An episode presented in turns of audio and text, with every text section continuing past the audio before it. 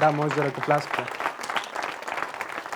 А, да повярваме на Бога, че, че това не е края, ами е само началото на пътешествието, което Бог има за нас. Амин. Че ще продължаваме да растем и ще продължаваме да достигаме и ще продължаваме да спасяваме и ще продължаваме да променяме и ще продължаваме да бъдем фактор на промяна, защото този, който е в нас, е по-велик от този, който е в света. Амин. Халелуя. И аз вярвам, че Исус е надеждата на този свят. Вярвам, че църквата е надеждата на този свят. И толкова се радвам, че съм част от тази местна църква, църква пробуждане, в която Исус е реален и хората са реални. Поли човек от те му кажа, аз се радвам, е, че седя до тебе тази вечер. И преди да вляза в Словото, тази вечер аз искам да ви проповядвам, но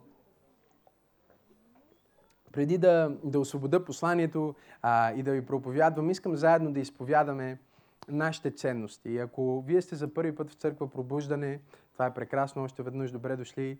А, и ако вие сте били и друг път, но никога не сте си вземали нашето ДНК, нашите ценности, това са десете неща, които правят църква пробуждане това, което е. Това е най-важното за нас. Това е нашата а, основа. Това е, това е нашата култура. Това е нещото, което ние искаме църква пробуждане да представлява в обществото и нещото, което искаме да демонстрира в обществото. Амин. И това са 10 неща, които са много силни. А, първото нещо е, че ние сме хора на почет, ние почитаме хората. А, не а, заради техния статут, това, което са постигнали, какво образование имат, как изглеждат а, и, и, или такива а, просто а, плътски неща. Не по начина, по който света решава кой е важен и кой не е толкова важен. Ние почитаме всеки един, защото ние вярваме, че човека е създаден по Божия образ и по Божията прилика. Съответно, ние сме хора, които почитат хората около нас просто защото са различни. Погледни човек те му кажи, само защото си различен. Аз те почитам. Църква пробуждане също така, второ е място, на което ние държим на взаимоотношенията. Ние не искаме да бъдем просто място, на което а, а, хората се събират да хвалят Бог, но не се познават един друго. Ние вярваме, че нашето познаване на Исус Христос ще произведе здравословни взаимоотношения. Ще произведе приятелства, ще произведе семейства, ще произведе прекрасни неща, които ще се случат в тази земя, чрез взаимоотношения. Нашето взаимоотношение с Христос ще произведе прекрасни взаимоотношения с хората. Това е кръста. Кръста има вертикала и хоризонтала. С вертикалата на, хръст, на кръста на Исус Христос, Той възстанови взаимоотношението на Бога с човека. Той възстанови отново човека да може да има място към Бога, да има взаимоотношение с Бога, да има път към Бога, да може да се свържи чрез молитва с живия Бог. Но същевременно кръста не е само вертикала.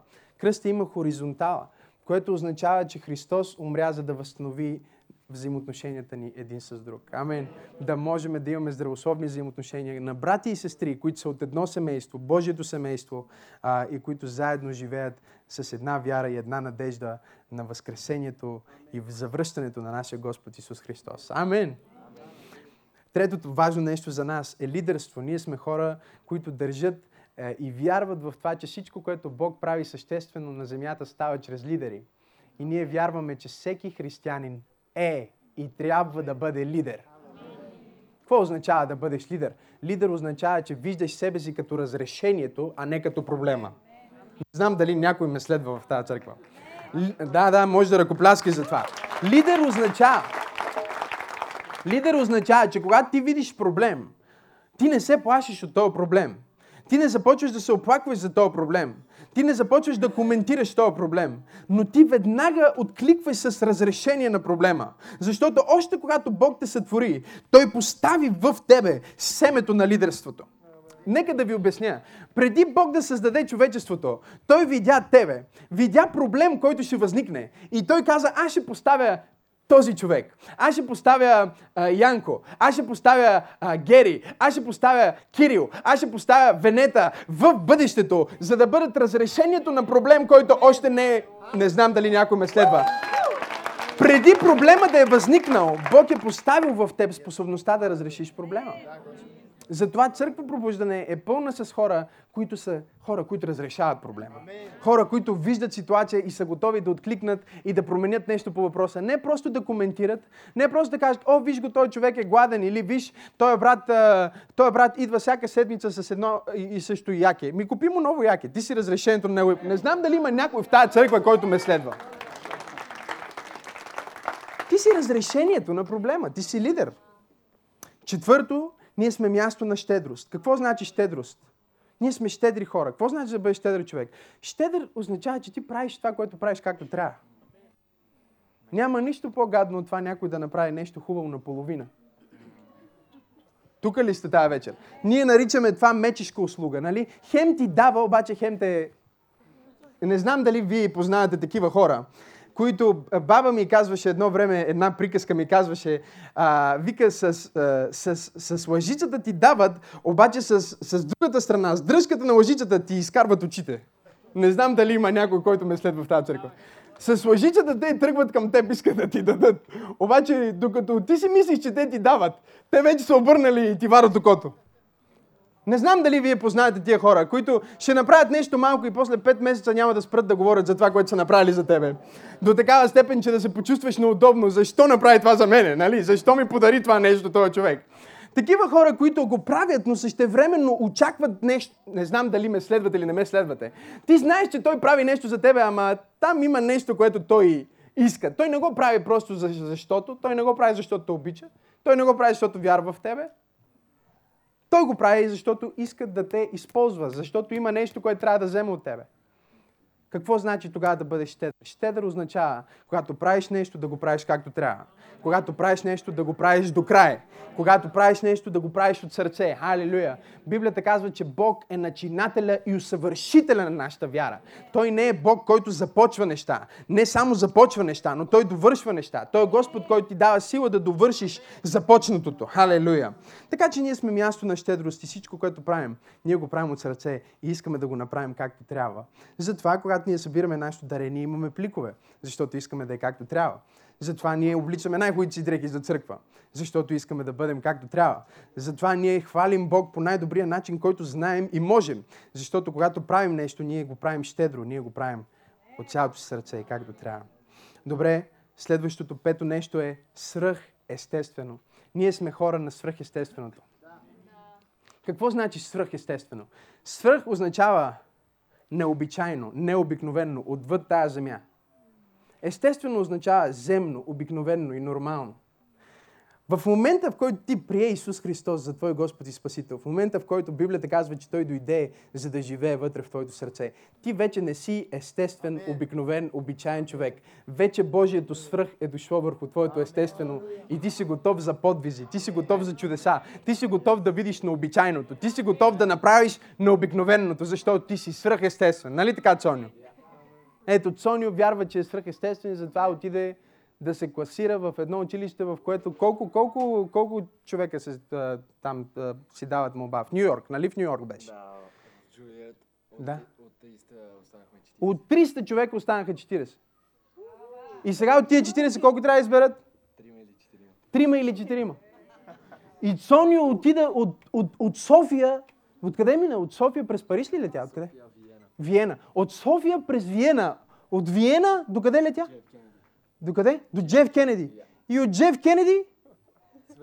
Нью Йорк, в метрото в Нью Йорк и отиваш да търсиш това училище, защото е най-доброто в света и ти искаш да си необичайен, вярваш, че Бог те е направил свръхестествен и отиваш за най-доброто, защото вярваш, че Бог е с тебе.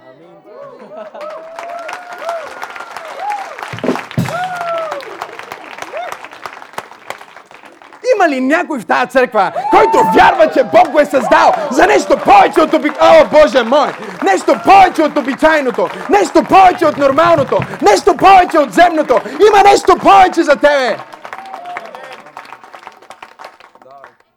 Кажи, аз съм свръхестествен. Ние вярваме в Бог, който е жив днес. И да, не пророк... да пророкувам ли малко? Ето, всички искат. Ви, виж, аз всяка неделя не, не може да се пророкува всяка неделя, защото хората ще станат пристрастени към пророчество. Естествено, че може. позволено, е, позволено. Вие виждате, Бог разкрива откъде си, на къде отиваш, как ти е името, как ти е фамилията, е генето ти, колко хапчета си пил. Всичко. Защо? Защо Той е жив Бог. Той е същия вчера, днес и завинаги. Ние не сме обикновени, ние сме необикновени хора. Ние сме свръхестествени хора. Ние сме хора, които вярват, че Бог е на наша страна. Халелуя! Виж, където и да работиш, искам ти кажа, ти си най-привилегирования на твоето работно място, защото Бог е на твоя страна. С каквото и да се занимава, не знам дали някой. Ти си свръхестествен. Така че очаквай свръхестественото в твоя живот. Очаквай свръхестественото в понеделник. Очаквай нещо необичайно ти се случи, защото ти си необичайен. Бог е в теб. Той живее в теб. Исус живее в теб. Добре, свръхестествено. Ние сме хора на реда, ние вярваме в Божия ред и почитаме Божия ред, а, защото Бог е Бог на реда. Той не е Бог на хаоса. И Той иска да помогне семейството ти да влезе в ред. Той иска да помогне децата ти да влязат в ред. Той иска да помогне държавата ни да влезе в ред. И ние трябва да му се покорим, трябва да му се поклоним. И когато ние се поклоним на Бог и когато го следваме, Той ще ни помогне да доведем Неговия ред на земята. Когато ние се молим и пеем тия песни, нека дойде Твоето царство на земята. Това е молитвата, която Господ Исус ни научи да се молим. Знаете ли какво казваме ние? Ние казваме, Боже, ние Ти се покланяме, а сега Ти ни овласти, обличи ни с сила, обличи ни с вяра, обличи ни с помазание, да отидем в света и да донесем Твоето царство, да донесем Твоята слава, да донесем Твоето присъствие, да донесем Твоята любов към хората, които се нуждаят. Затова ние сме хора на Божествен ред. Ние носим Божието царство с нас. Исус каза, че царството е в нас, когато ние вярваме в Него. Добре, ние сме хора на молитва. Кажи молитва. молитва. А, вижте, молитвата е като кислорода за, за, за нас. Молитвата е като кислорода за църква пробуждане и затова членовете на църква, хората, които са посветени в църква пробуждане, всеки вторник преди работа могат да дойдат в офиса и заедно ние се молим и вземаме причастие и се молим и Бог ни дава сила да излезем в света и да правим това, което правим. Затова всяка неделя преди служба заедно с Виктория има половин час молитва. Преди вие да влезете, някой вече се е молил за вас. Ако вие сте скептични, съжалявам, вече се помолихме за вас. Ако не ви харесва, съжалявам, вече стола, на който сте седнали, вече се молиха за стола, така че вие сте седнали на място, което някой се е молил за твоето добруване вече. Молитва, ученичество. Кажи ученич, ученичество. Какво значи това? Това значи, че Господ Исус не ни призова да бъдем вярващи, просто. Той ни призова да бъдем ученици. И затова всяка сряда ние имаме време, в което изучаваме Божието Слово. Защото изучавайки Божието Слово, ние израстваме в ученичество и ние започваме да придобиваме способност да ставаме учители. Амен. И вижте, най-добрите учители са ученици, които никога не са прекъсвали учебния процес. Така че ако вие искате да бъдете добри учители, трябва да бъдете добри ученици. Ако искате да бъдете добри лидери, трябва да бъдете добри последователи. Не знам дали някой разбира това, което искам да кажа. Ако искате да приемате добри неща, трябва да бъдете такива, които дават добри неща. Ние сме хора, които вярват в ученичество. Добре, предпоследно, добрата новина. Кажи добрата новина. Какво е добрата новина? Добрата новина е благовестието, Евангелието. Че Бог стана човек, за да спаси грешното човечество и да ни върне към себе си. Това е добрата новина.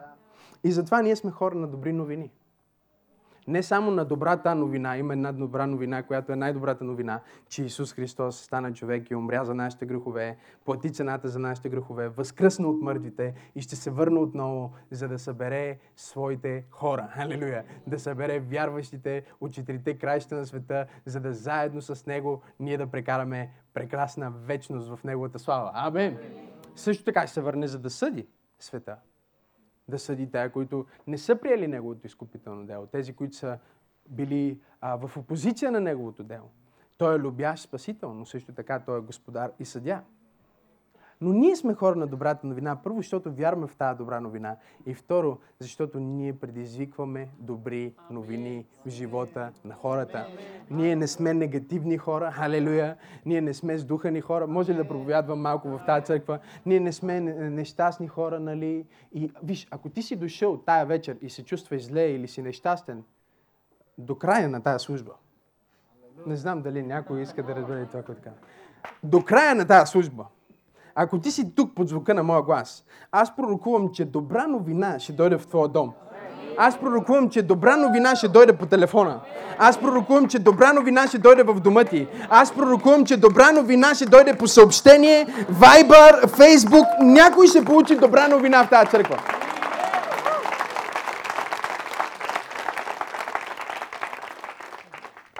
Ама, пасторе, ти не знаеш, каква трудна седмица съм имал. Мръм, мръм. И затова продължаваш да имаш трудна седмица. Защото но- новините, които публикуваш, новините, които изговаряш, думите, които изговаряш, привличат събития. Ако искате да чуете повече за това, трябва да си вземете а, да чуете посланието от миналата неделя, когато говорихме за силата на думите. Кажи добрата новина. Аз съм човек на добри новини. Добре, последно, но не защото не, не, не е важно, просто в списъка сме го сложили така. Поклонение. Кажи, аз съм поклонник. Вижте, Бог създаде човека с потребност да се покланя. Разбирате ли? Потребност, нужда. Вътре в човека има нужда да бъде поклонник.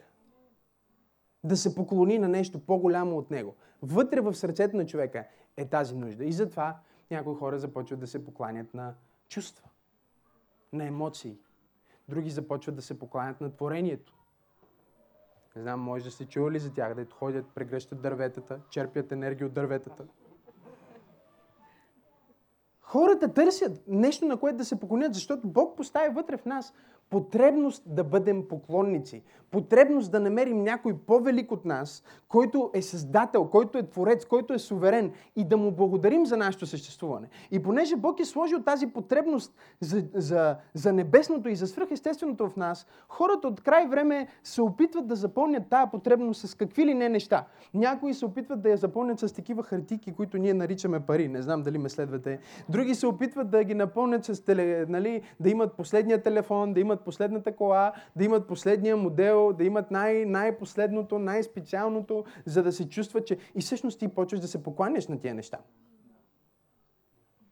Но Божието Слово ни казва в Римляни 1 глава, че Творецът явно чрез творението ни показва, че Той е невидим. Халелуя! Че има някой по-велик, който създаде красотата. Има някой по-велик, който създаде технологията дори. А, или нещата, от които ние е, е, създаваме нашата технология. Има някой, който се твори небето и земята. И тази потребност вътре в нас е да бъдем поклонници.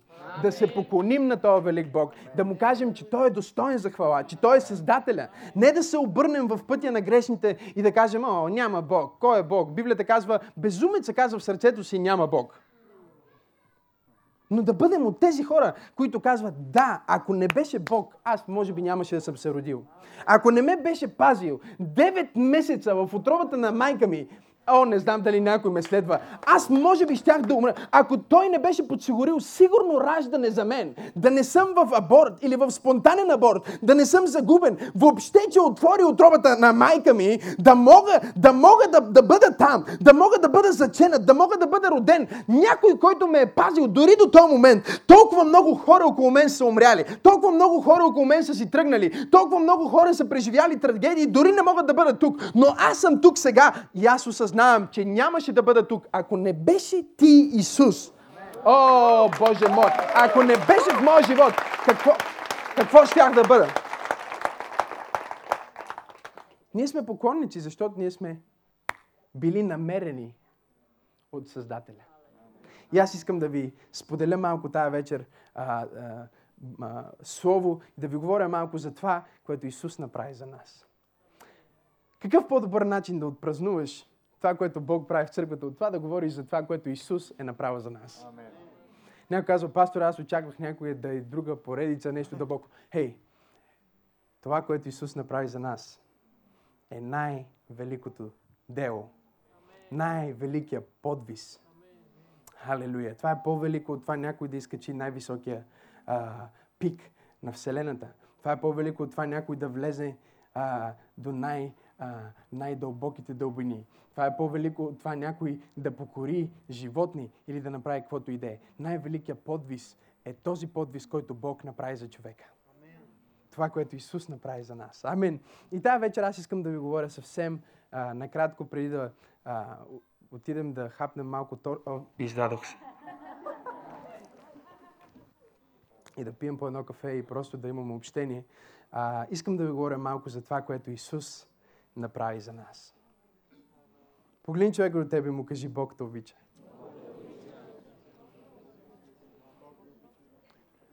За по-задълбочено изследване на тематиката Божията любов, можете да влезете в awakening.bg и да служите едно получение, което преди известно време направих и то, а, то беше върху Божията любов. Какво представлява Божията любов? Така че можете да влезете в сайта на църквата и да гледате това нещо. Но тая вечер аз искам да ви говоря просто за някои от нещата, някои от нещата, които Исус а, е направил за нас. А, тая вечер аз искам да ти кажа, че без значение а, как се чувстваш или как мислиш за себе си, ти си обичан. А, ти си обичан от Твоя Творец. Ти си обичан от Твоя Създател. Ти си обичан от Твоя Небесен баща. Всъщност, когато Той създаде човека и човека предаде неговата вярност и неговата любов в градината, както ние всички знаем, а, когато те решиха да се покорят на дявола, а не на Бог. Защото това е което човека е правил от край време. И дори днес, ако вие погледнете в обществото ни, ако погледнете в, в света днес, човека ще, ще, ще се съгласи с всичко друго. Ще повярва на всякакви други глупости. Но не в единия, единствен, истински, триединен Бог. Ще повярва, че е произлязал от някаква маймуна. Не знам дали има някой в тази църква или няма никой в тази църква. Защо? Някой казва, не, не, басуре, това не е вяра, това е наука. Наука е нещо, което е доказано и експериментирано. Аз не съм чудо сега някой да е експериментирал а, дали от маймуна може да стане човек или да е доказал, че от маймуна става човек. Някой от вас да е виждал маймуна да стане човек? Ако сте видяли, трябва да ми кажете, защото аз не съм чувал за това. Но вижте, дявол е толкова хитър, той ще накара човека да повярва във всичко друго.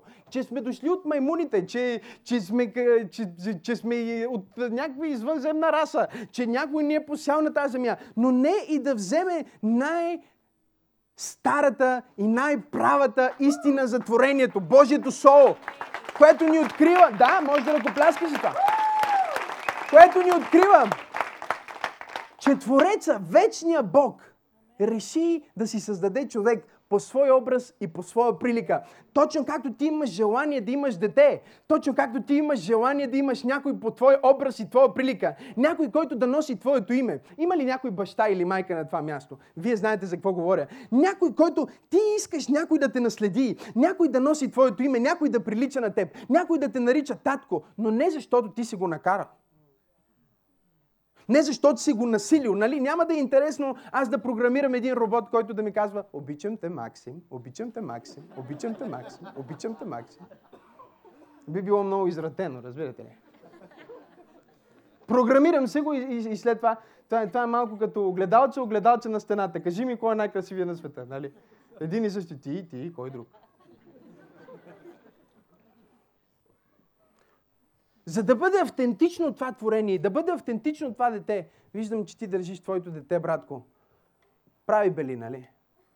Прави ли бели? Бели правиш ли? Не, не. Да, не. Той не е дете, значи. Прави бели, нали? Сега говорим си истината. Прави много бели, нали? И то някои сериозни бели. Добре, да говорим истината. Стига ли си до момент, който си казваш, Боже, защо го създадох той? Не, често. Рядко е, нали ти си добър човек, но случва се. Някой има ли родители в тази църква или вие всички сте с такива, с толкова святи родители, че вашите деца, каквото и да направят, вие винаги сте окей okay с тях. Но аз ви гарантирам, че всеки един от вас, абсолютно всеки един от вас, предпочита да има това дете, което има свободната воля да реши дали да ви обича или не, да бъде с вас или не, да ви следва или не, да ви почита или не, отколкото да имате същото. Представи си същия, как се казваш? Трайчо. Представи си същия Трайчо. Само, че да знаеш, че си му сложил тук един чип отзаде. И е програмиран никога да не прави грешки.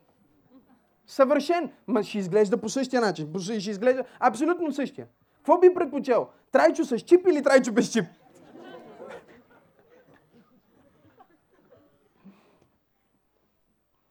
Някой ми казва, добре, пасторе, тогава като Бог толкова много ни възлюби, защо ни даде свободна воля да може да се грешим? Като ни обича толкова, да не ни беше дал свободна воля и така да не може да грешим. Готово. Бог ни дае свободна воля. Защото Той искаше да има истинско взаимоотношение с нас. Взаимоотношение, в което Той не ни насилва да го изберем, но ние от собствено убеждение, че Той е добър, че Той ни обича, че Той е добър творец, решаваме да го следваме и решаваме да вярваме в Него. Затова Бог създаде човека със свободна воля. Но ние знаем, че е, имаме тенденцията, когато имаме свободна воля и право на избор, да не избираме правилното нещо. Това е греха, който живее във всеки един от нас, брати и сестри. Затова Божието Слово в Римляни казва, че всички се грешихме и няма, нямаме право, нито един от нас няма право да бъде прославен от Бог. Никой един от нас няма право да бъде докоснат от Бог. Нито един от нас няма право да има живот с Бог или да бъде в Божия рай, да бъде в Божието небе.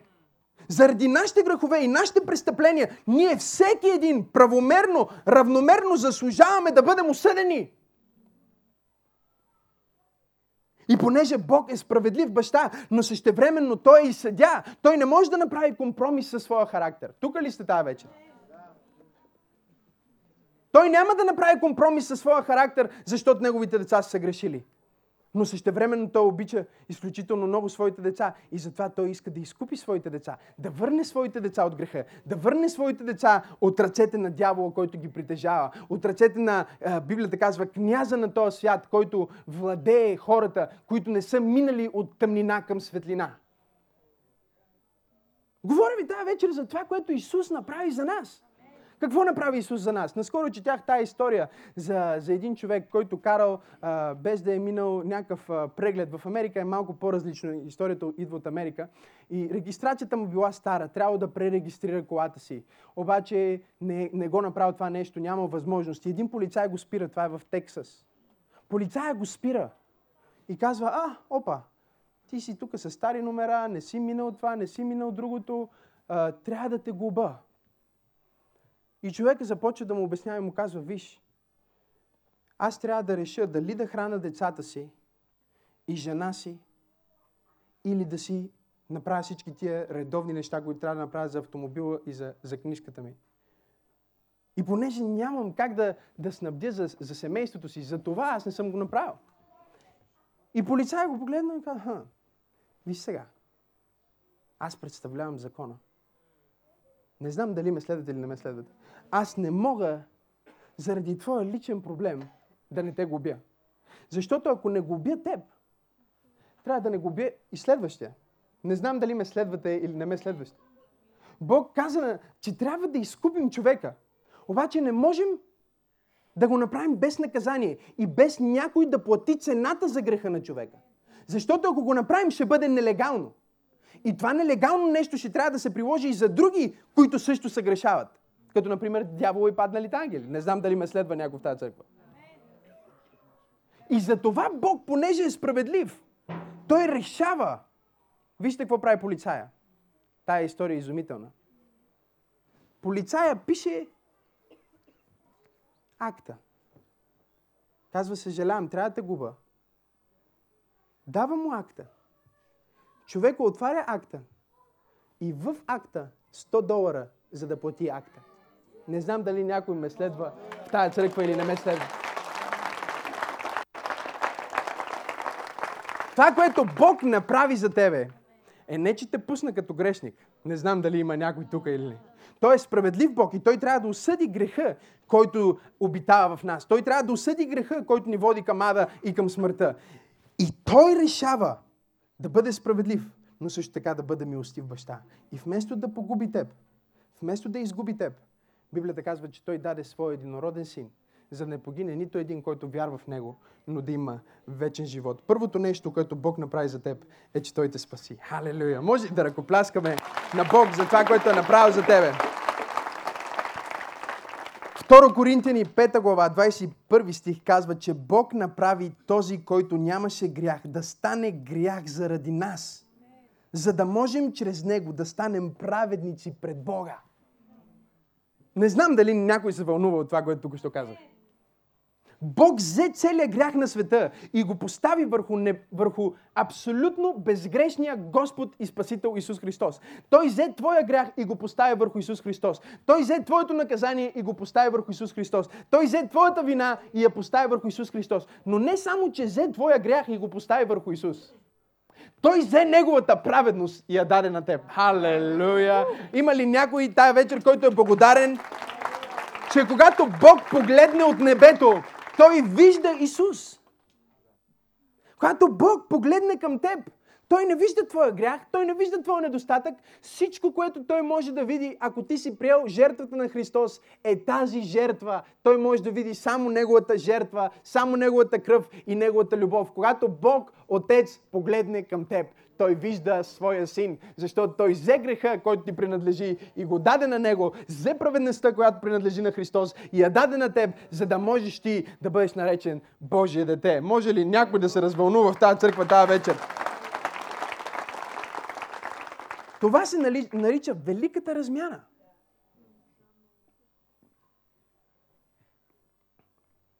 Погледни човек от те му кажи велика размяна.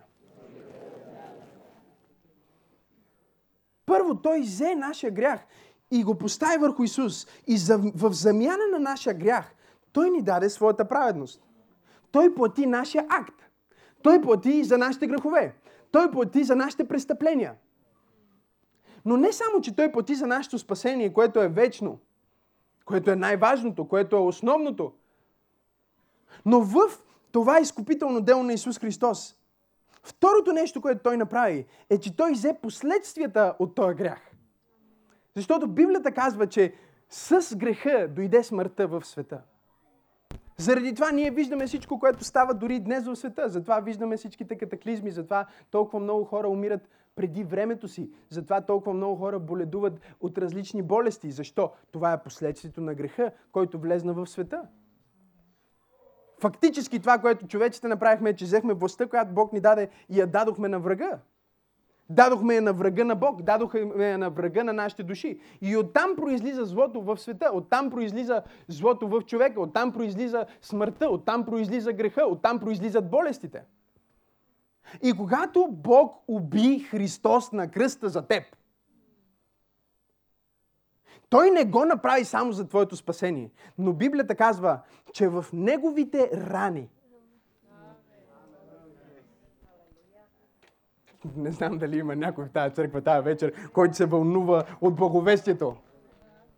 Не само, че той спаси твоята душа, но Библията казва в неговите рани. Някой чули сте защо трябваше да го бият толкова много? Библията казва 40 пъти без един. Защото обикновенно, когато удариш 40, това се считаше за смъртоносни удар. И повечето осъдени дори не стигаха до там.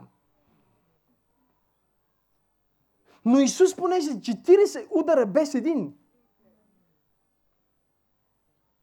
преди да умре за нас, той трябваше да понесе удар. И не само да бъде ранен, да се превърне в жива рана.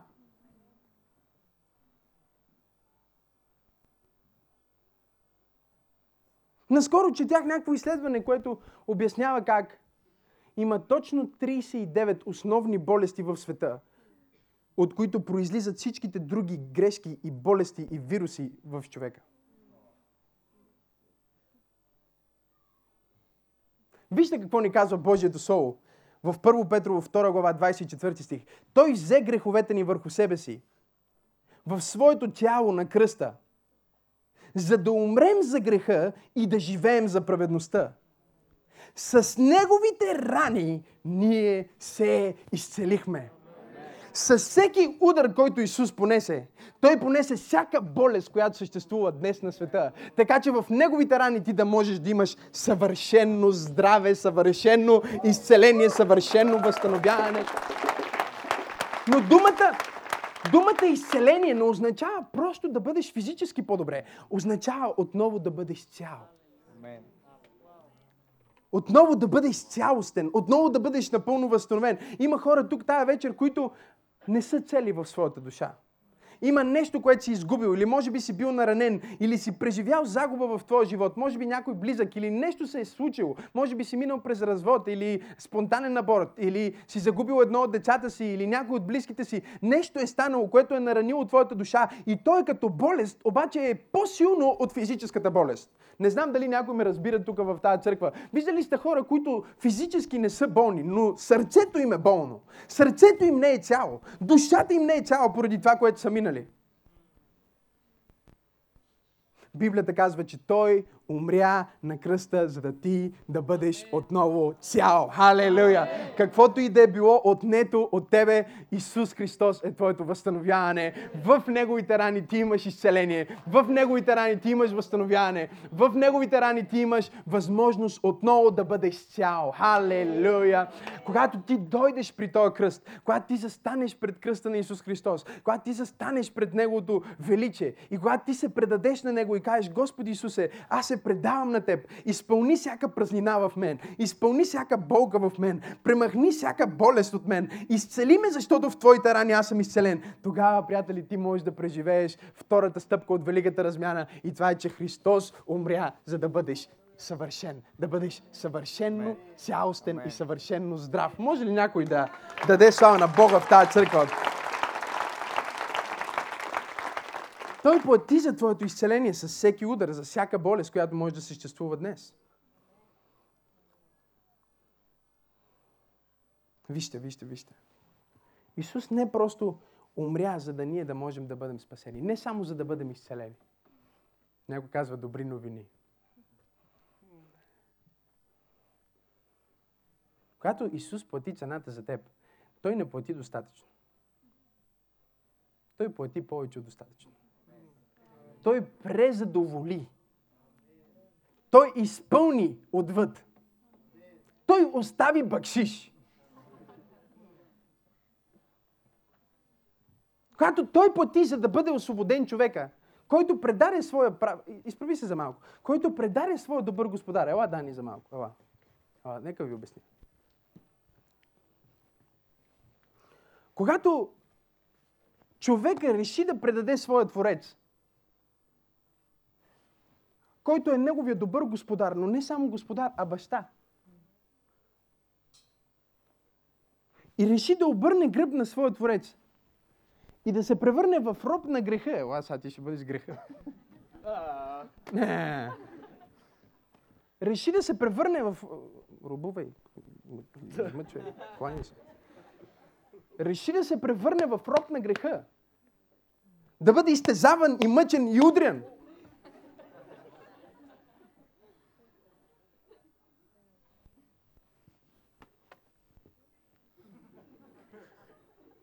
Ти що ходиш при греха, бе?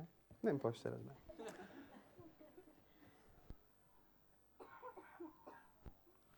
Това, което Бог направи, не е да гледа човека и да каже, а, виждаш ли? Ей, това е твой господар. Щом не искаш аз да съм ти господар? Значи сега греха, смъртта и чао-чао.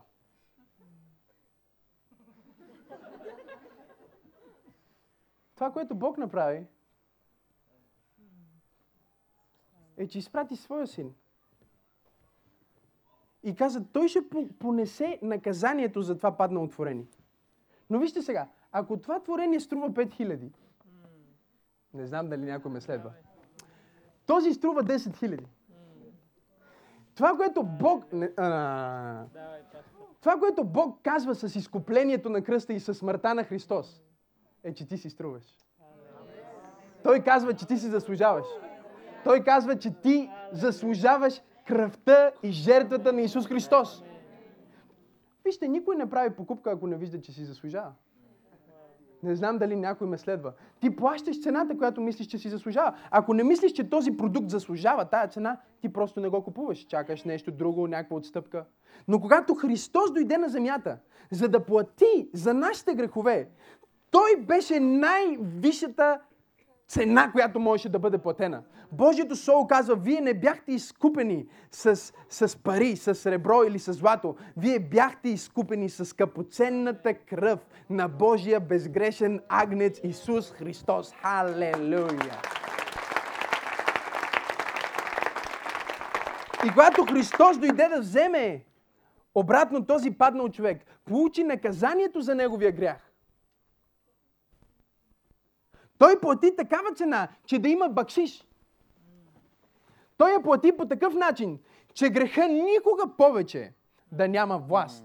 Не знам дали някой ме следва. Смъртта никога повече да няма власт над него. Аз искам да ти кажа, че ако ти си бил изкупен от Господ Исус Христос, ако ти си приел Неговото дело, не само, че ти си спасен, но ти можеш да имаш сигурност в това спасение, че греха никога повече няма да те владее. Смъртта никога повече няма да те владее. О, халелуя! Библията казва, ако някой вярва в мен, каза Исус Христос, даже и да умре, той пак ще... А, Боже мой! Той пак ще живее!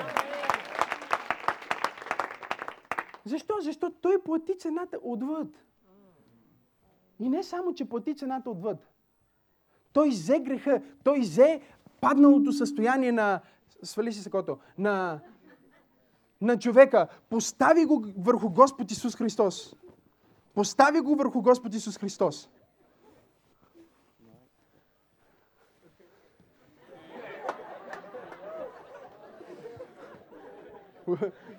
Отива му греха, нали? За него беше. Друг път ще го закопчавам. Сега да не се напрягаме с такива детайли.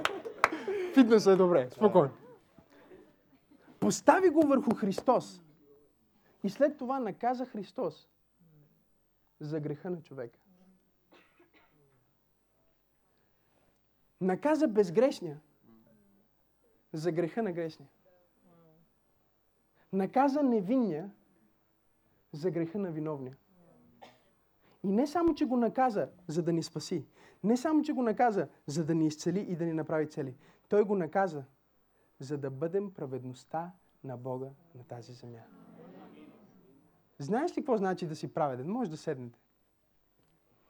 Хората казват, какво значи да си праведен? Какво значи, че си оправдан? Означава, че имаш права.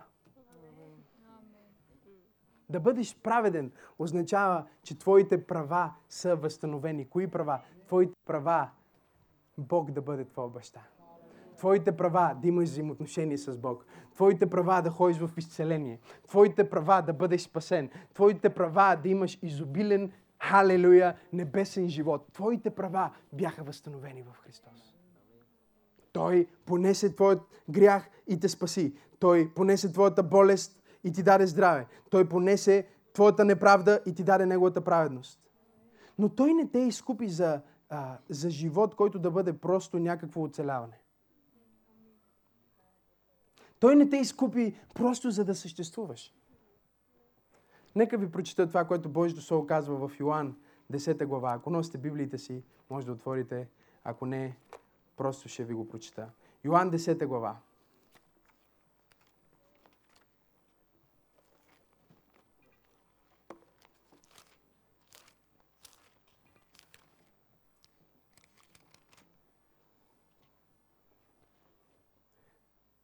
Крадецът идва само за да открадне, да заколи и да погуби. Но вижте какво казва Исус. Аз дойдох, за да ви дам живот и да ви го дам в изобилие. Когато Исус дойде на тая земя, Той не дойде просто за да ти даде живот на съществуване. Той не дойде за да ти даде живот просто на оцеляване. Той дойде за да ти даде живот и да ти даде изобилен живот. Думата за живот там не е обикновен живот. Думата за живот там е гръцката дума Зое.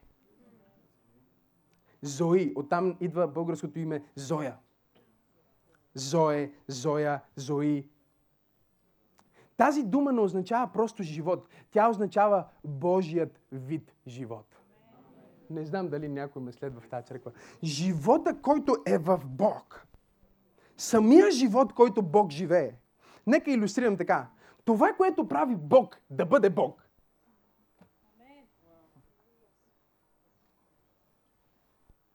Това, което прави Бог да бъде Бог. Самия живот на Бог.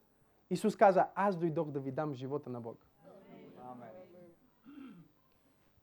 Аз дойдох да възстановя живота на Бог. Ние четем за Адам и Ева, че бяха, бяха голи. Ние знаем, че всяко, а, всяко животно на земята има това, което ние наричаме естествено пълто. Нали, лъва има грива, мечката си има козина, кучето си има козина, котките, за тях няма да говорим. А, моя екип знае защо. Не харесваме тия неща, изчадия. А, птиците имат перушина. Всяко създание има естествено пълто. Нали? Естествен кожух. Човека е единствения, който изглежда като че няма такъв естествен кожух. Но момента, в който човека осъзна, че е гол, беше момента, когато той загуби славата на Бог.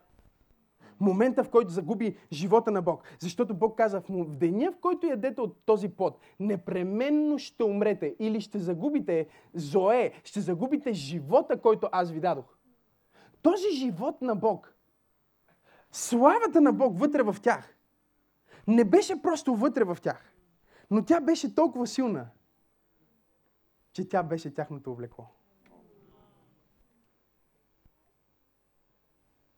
Когато Исус каза, аз дойдох за да ви дам живот и да ви го дам изобилно, Той каза, аз дойдох за да възстановя славата на Бог в твоя живот. Аз дойдох за да възстановя присъствието на Бог в твоя живот. Аз дойдох за да възстановя помазанието на Бог в твоя живот. Аз дойдох да ти върна това, което беше изгубил. Погледни човека от теб и му кажи, ти си създаден за по-добър живот. Погледни му и му кажи, ти си създаден за изобилен живот.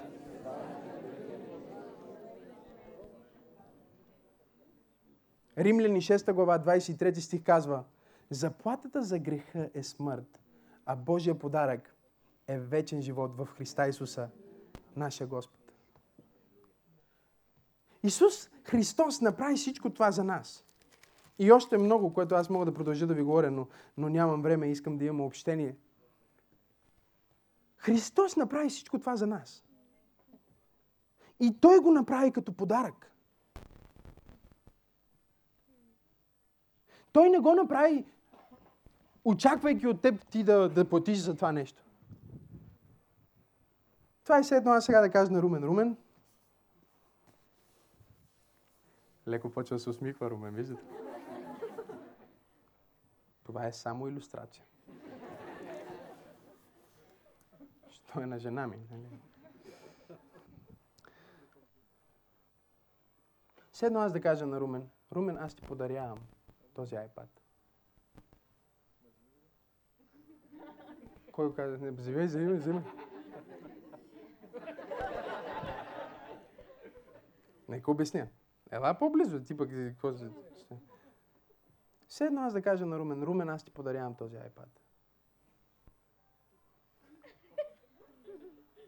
Всичко, което Румен трябва да направи, ако аз му казвам, че го подарявам, това значи, че няма да му искам после 10 пъти по 100 лева на изплащане, нали? Следвате ли ме тази вечер или не ме следвате? Това не е сено, аз ти го подарявам. Кога ще ми платиш? Подарък означава, че е безплатно. Не означава, че не струва.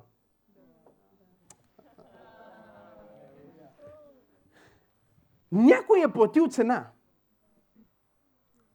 Но подарък означава, че за теб е безплатно. За получателя подаръка е безплатен. Но за този, който го дава, струва. Не знам дали някой ме разбира или не ме разбира. Спасението, изкуплението и изцелението за нас е безплатно. Но това не значи, че не струва. Защото Христос плати с живота си за това спасение, за това изкупление, за това изцеление. Всичко, което трябва да направим, за да го получим, е да се доверим на този, който го дава, че наистина го дава. Защото Румен, знаете ли, що не се протяга в момента? Защото няколко пъти му направих тук има, тук нема. И понеже му направих няколко пъти тук има, тук нема, сега той не е сигурен дали аз съм сериозен в моето предложение. Всичко, от което човек се нуждае, за да приеме спасението, което Христос изработи на кръста за нас, е вяра да приеме това спасение. Вяра да приеме това спасение. Вря, вяра да приеме този вечен живот. Вяра да приеме това изкупление, което Той направи. Христос идва при теб и ти казва, аз умрях за теб. Аз платих цената за теб. Няма нужда да отиваш в ада. Няма нужда да живееш в болест. Няма нужда да живееш в проклятие. Няма нужда да живееш в грях. Аз взех твоя грях. Ето ти моята праведност. Аз взех твоята смърт. Ето ти моят живот. Аз взех твоята болест. Ето ти моето здраве. Всичко, от което трябва ти да направиш, е да приемеш това подарък. Всичко, което трябва да направиш, е да приемеш тази благодат. А тази благодат вътре в себе си съдържа способност да те направи това, което Бог е предвидил да бъдеш. Вижте, когато този полицай, когато този полицай е сложил 100 долара в акта на този човек. Това, което той е казал е, наказанието е там. Но благодата е, че аз съм го покрил. И не само, че съм го покрил, но аз ти давам способността да ходиш в това, което аз съм покрил за теб. Чуйте.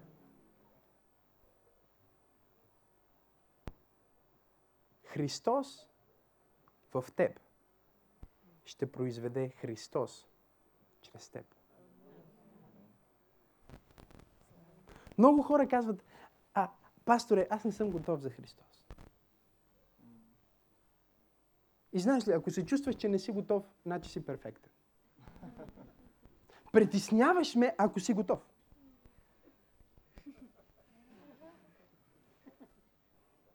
Що ако си си помислил, че ти си готов за Исус, значи, значи не си готов. Значи си мислиш, че може би ти имаш нещо, което трябва да направиш там.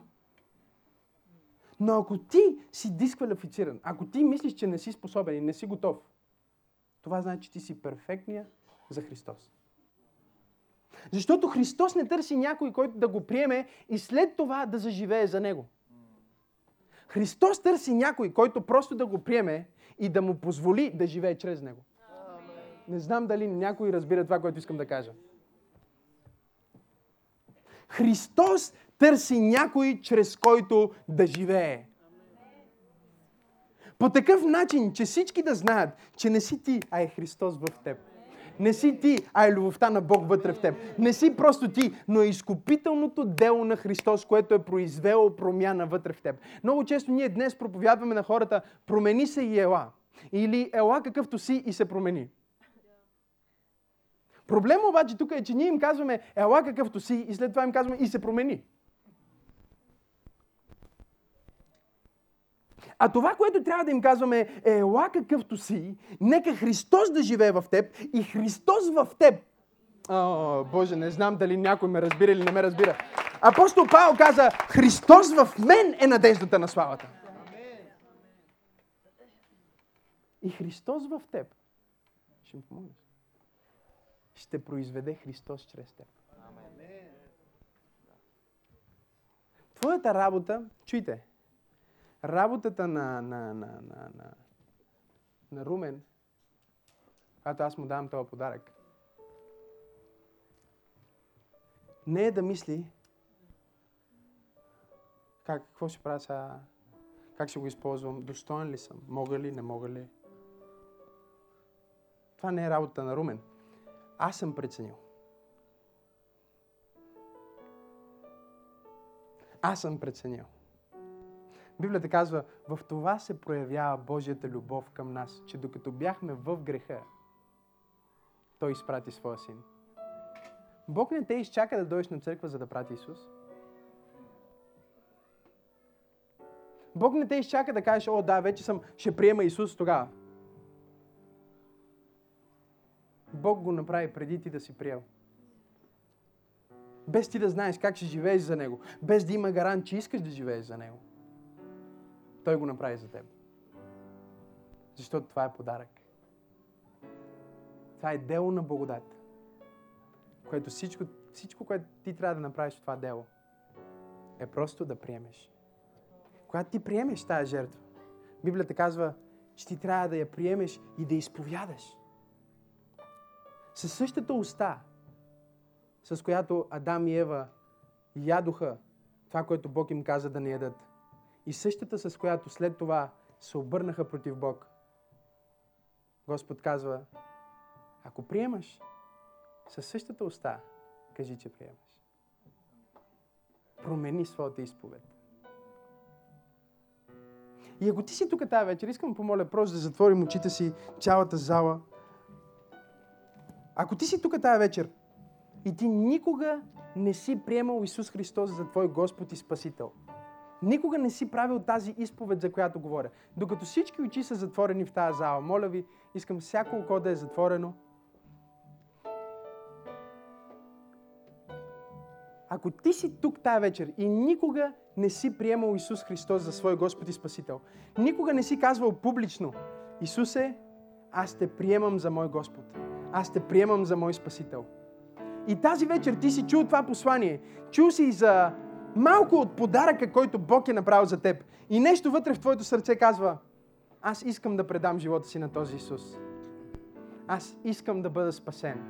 Аз искам да приема Неговото изкупително дело. Ако ти си тук тази вечер и искаш да направиш това нещо за първи път, аз искам да те помоля да издигнеш ръката си, така че да я виждам. Докато всички очи са затворени, благодаря ти, виждам твоята ръка. Издигни ръката си високо, така че да я виждам. Ако искаш да приемеш Исус Христос тази вечер за първи път, дигни ръката си. Благодаря ти, Боже. Задръж ръката си. Задръж ръката си, ако искаш да приемеш Христос. Боже, благодаря ти точно сега. Ако искаш да приемеш този подарък, просто издигни ръката си и задръж ръката си вдигната. Искам да те помоля за още една крачка на вяра. Ако си издигнал ръката ти, аз ти благодаря, виждам твоята ръка, виждам, виждам всички тия ръце, виждам ръце, виждам, виждам ръката ти. Искам те помоля за още една крачка на вяра. Можеш ли просто да се изправиш там, където си? Да се изправиш. Ако искаш да, се, да приемеш Исус, ако си дигнал ръката ти, моля те просто да се изправиш на мястото си, там където си, просто да се изправиш. Благодаря ти, благодаря ти. Имаш още ръце там отзад. Всеки, който дигна ръката си, за да приеме Христос, благодаря ти. Благодаря ти. Може да се изправиш. Благодаря ти. Виждам още един господин там. Ако си тук тая вечер и искаш да приемеш Исус Христос за Твой Господ и Спасител, моля те да се изправиш. Благодаря ти, Боже, за всички тия скъпоценни хора. Благодаря ти толкова много. Благодаря ти толкова много. Библията казва, че когато ти вземаш това решение, да предадеш живота си на Исус и да му кажеш, приемам Твоята жертва, приемам Твоето спасително дело. Библията казва, че Той идва за да живее в Твоето сърце. Той идва за да живее вътре в тебе. И Библията казва, че цялото небе тържествува Твоето преминаване в светлина. Твоето преминаване към Исус Христос. Твоето приемане на Неговата жертва. Заедно с всички тия скъпоценни хора, които са се изправили, може ли цялата църква да се молим с една молитва, в която те да, да, да ги подкрепим, докато те приемат Исус и изповядват това, което вярват. Нека заедно да кажем, Небесни Отче, благодаря Ти, че ме обичаш. Въпреки греха, въпреки грешките, дори когато аз не съм те обичал, ти ме обикна и изпрати Исус Христос за моите грехове. Тази вечер аз се покаивам за греховете си. Отричам се от миналото си. И идвам при теб. Заради Исус. Заради Неговата жертва. Заради Неговата кръв. Аз вярвам, че Исус е Божий син. Вярвам, че Той умря за мен. И вярвам, че на третия ден Той възкръсна от мъртвите. Сега аз съм спасен. Аз съм Божие дете. И нищо и никой не може да му отдели от Божията любов, която е в Христа Исуса. Братя и сестри, можем ли да ръкопляскаме за всички тия прекрасни хора? Може ли да ръкопляскаме за тяхното решение? Нека се изправим заедно, нека ръкопляскаме на Бога. Халелуя!